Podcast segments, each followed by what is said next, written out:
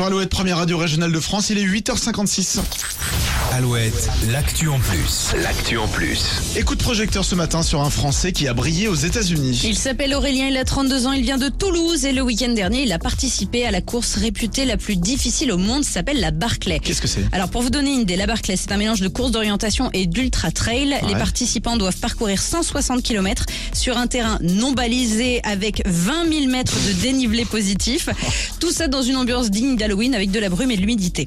Euh, le parcours est tenu secret jusqu'à la dernière minute. GPS, téléphone interdit pendant la course. Ils doivent en plus trouver 13 livres cachés sur le parcours et arracher la page qui correspond à leur numéro de dossard. Tout ça en 60 heures.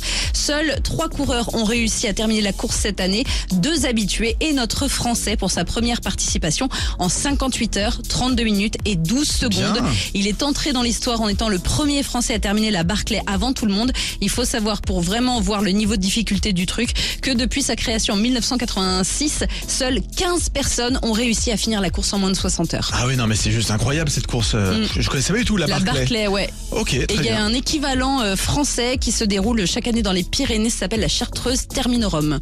D'accord. C'est une version française. Voilà. Ok, eh ben on va t'inscrire Julie et puis tu vas pouvoir te Pas lancer. du tout, mais Allez, on y jamais de croit, la on va vie. te filmer, on va suivre ça, on va t'encourager. Vous allez me filmer Très au fort. bout d'une heure avec le Samu qui arrive, parce que je suis en PLS.